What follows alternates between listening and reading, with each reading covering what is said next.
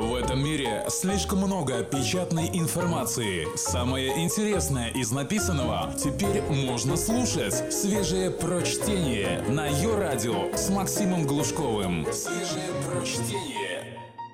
Всем привет! Я ставлю своей целью познание этого мира. Инопланетяне в вашей клумбе. Муравьи, как инопланетяне. Причем скорее из фильма «Чужой», чем из «Маленького принца». С высоты вашего млекопитающего роста они кажутся скучными букашками. Но если мысленно уменьшиться до их масштабов, то становится, мягко говоря, не по себе. Представьте, что у носорогов из головы растут автоматы Калашникова, дельфины в стальных панцирях стаями штурмуют ледоколы, а шестирукие обезьяны колонизируют целые континенты, разрывая в клочья все, что попадется на их пути – вот как-то так выглядит муравьи с высоты, ну, муравья. Дружелюбный пиксаровский флик — это все равно, что Вуди Аллен в роли Фредди Крюгера. Мы представляем хит-парад самых страшных и зубодробительных чудес муравьиной эволюции. Текст Николая Кукушкина для электронного журнала «Метрополь». Седьмое место. Ядовитые камикадзе. Нам, в принципе, довольно сложно войти в положение муравьев — Потому что с точки зрения биологии нам нужно сравнивать себя не с отдельным муравьем, а с муравейником. Муравей в колонии выполняет функцию, аналогичную той, что выполняет клетка в многоклеточном организме.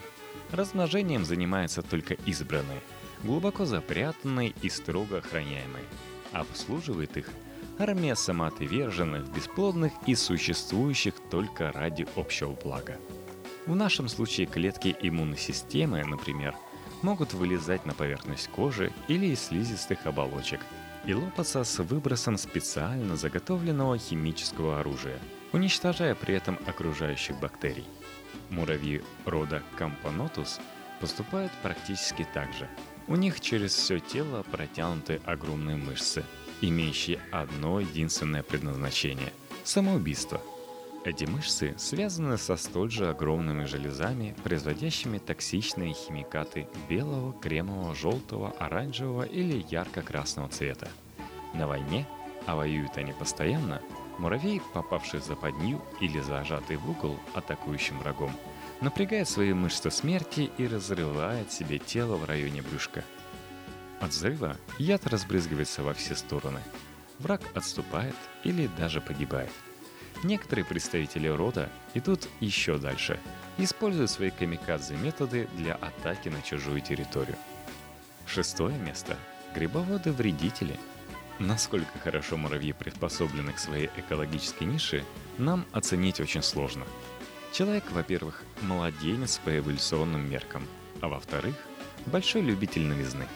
Муравьи могут делать одно и то же каждый день в течение миллионов лет – Представьте, что со времен Гомера каждый человек в мире занимался бы только тем, что разводил репу и ел ее.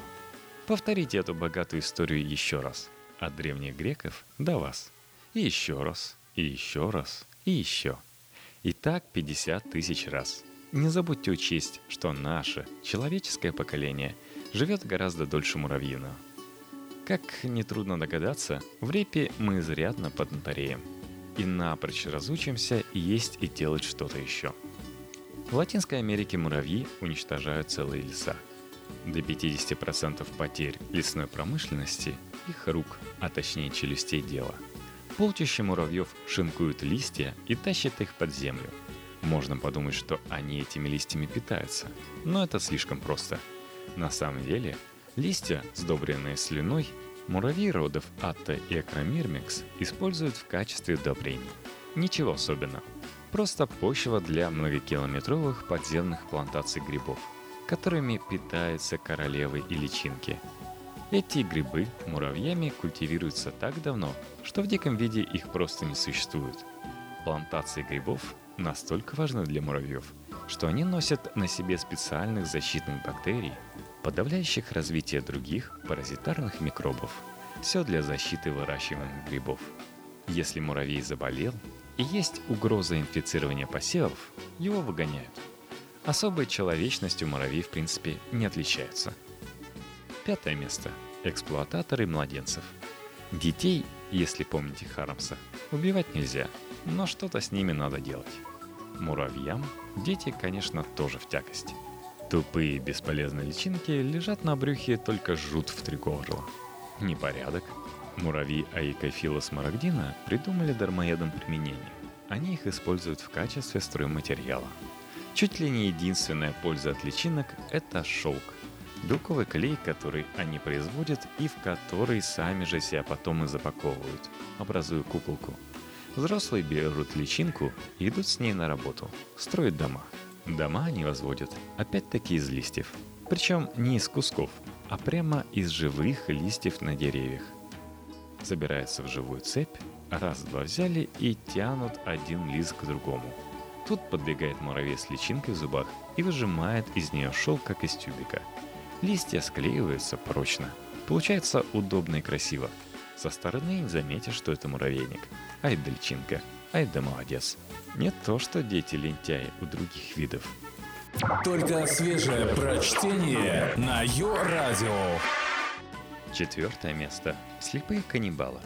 Впрочем, на фоне того, что вытворяет со своими личинками мадагаскарский муравей Амблипон сильвестрии, также известный как муравьи Дракулы, эксплуатация детского труда просто семейная идиллия.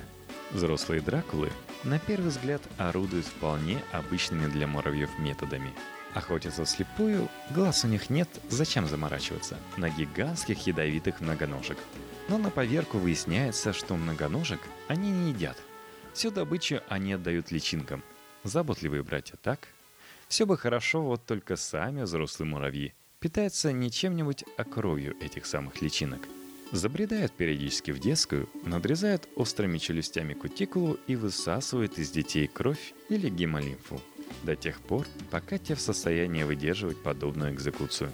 Самое жуткое заключается в том, что личинки выступать в качестве возобновляемого обеда, похоже, совершенно не желают – когда приходит их черед кормить взрослых братьев, они начинают ощутимо нервничать и даже пытаются убежать от голодных дракул. Все ради того, чтобы потом вырасти и начать точно так же третировать новое поколение. Вот уж дедовщина так дедовщина. Третье место. Живые челюсти.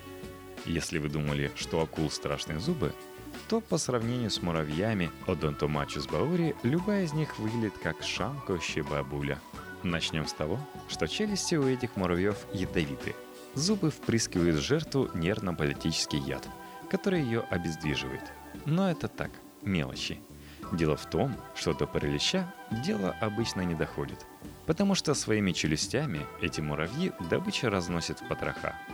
Две огромные лопасти, покрытые чувствительными волосками и острыми зубами, раскрываются под углом 180 градусов и удерживаются специальными защелками – Стоит муравью коснуться волосками жертвы, защелки раскрываются и челюсть смыкается, как медвежий капкан со скоростью до 230 км в час. Это в 2500 раз быстрее моргания. Сила, с которой эти муравьи смыкают челюсти, в 300 раз больше их веса. Понятное дело, от незадачливого червяка или жука остаются только ошметки. Но на этом сумасшествие только начинается – Представьте, что у вас в голове перестроены две лопасти, смыкающиеся со скоростью ракеты. Ловить червяков это, конечно, весело, но сколько времени пройдет перед тем, как вы попробуете ткнуться своей реактивной челюстью во что-нибудь менее хрупкое? Как показывает пример от Атамачус Баури, немного. Эти муравьи, попав в беду, опускают голову и резко тыкают заведенными жевалами в землю. В результате их буквально подбрасывает вертикально вверх – пересчете на наши габариты на высоту пятиэтажного дома. Если бы вы увидели такое в фантастическом фильме, то решили бы, что это слишком. Второе место – засадчики-строители. Мощные челюсти – это страшно. Но в муравьином мире стандарты жестокости, мягко говоря, сдвинуты. Размазать одним движением – это чуть ли не самое гуманное, что ж муравьи делают со своими жертвами – Куда страшнее методы охоты, описанных в 2001 году муравьев Аламерус десен мартикулатус, живущих в лесах Амазонки. Эти мелкие животные длиной всего 2 мм охотятся на насекомых, размеры которых во много раз больше их собственных, на кузнечиков, например. По соотношению размеров это примерно как если бы моськи охотились на слона. И ладно бы, если бы они просто набрасывались на жертв стаями – На самом деле все гораздо более жутко. Алламерус децем артикулатус обитает исключительно на деревьях одного вида. На каждом дереве живет порядка тысячи муравьев. Ветви этих деревьев густо покрыты волосками. Муравьи срезают волоски и собирают их в пучки, как солому. В пучки они вплетают грибницы специальных симбиотических грибов, которые сами же и культивируют. Все это густо смазывается вязкими выделениями в изобилии, производимыми самими муравьями – из полученного гибкого и клейкого стройматериала муравьи выстраивают на поверхности ветвей поверх волосков своеобразную ложную кору, испещренную мелкими отверстиями. Далее они прячутся в пространстве между ложной и настоящей корой и ждут. Рано или поздно на ветке проходит крупное насекомое, кузнечик или жук, и ступает на ложную кору, чтобы тут же угодить ногой в проделанные муравьями отверстия – Прямо под этими отверстиями сидят муравьи с раскрытыми челюстями. И в ту же секунду хватают бедного кузнечика за ноги. В тот же момент их сообщники десятками вываливают из подложной коры. Дальнейшая судьба жертвы понятна. Течение часа застрявший кузнечик жалится, кусается и съедается заживо толпой засадчиков. Первое место. Вампиры-призраки – Никто в муравьином мире, даже муравьи-охотники с их ужасающими адаптациями, не сравнится с обитающими в лесах Уругвая и Аргентины Соленопсис дегуери, которым и посвящен этот последний, леденящий душу рассказ. Похоже, надо было на Хэллоуин его записывать.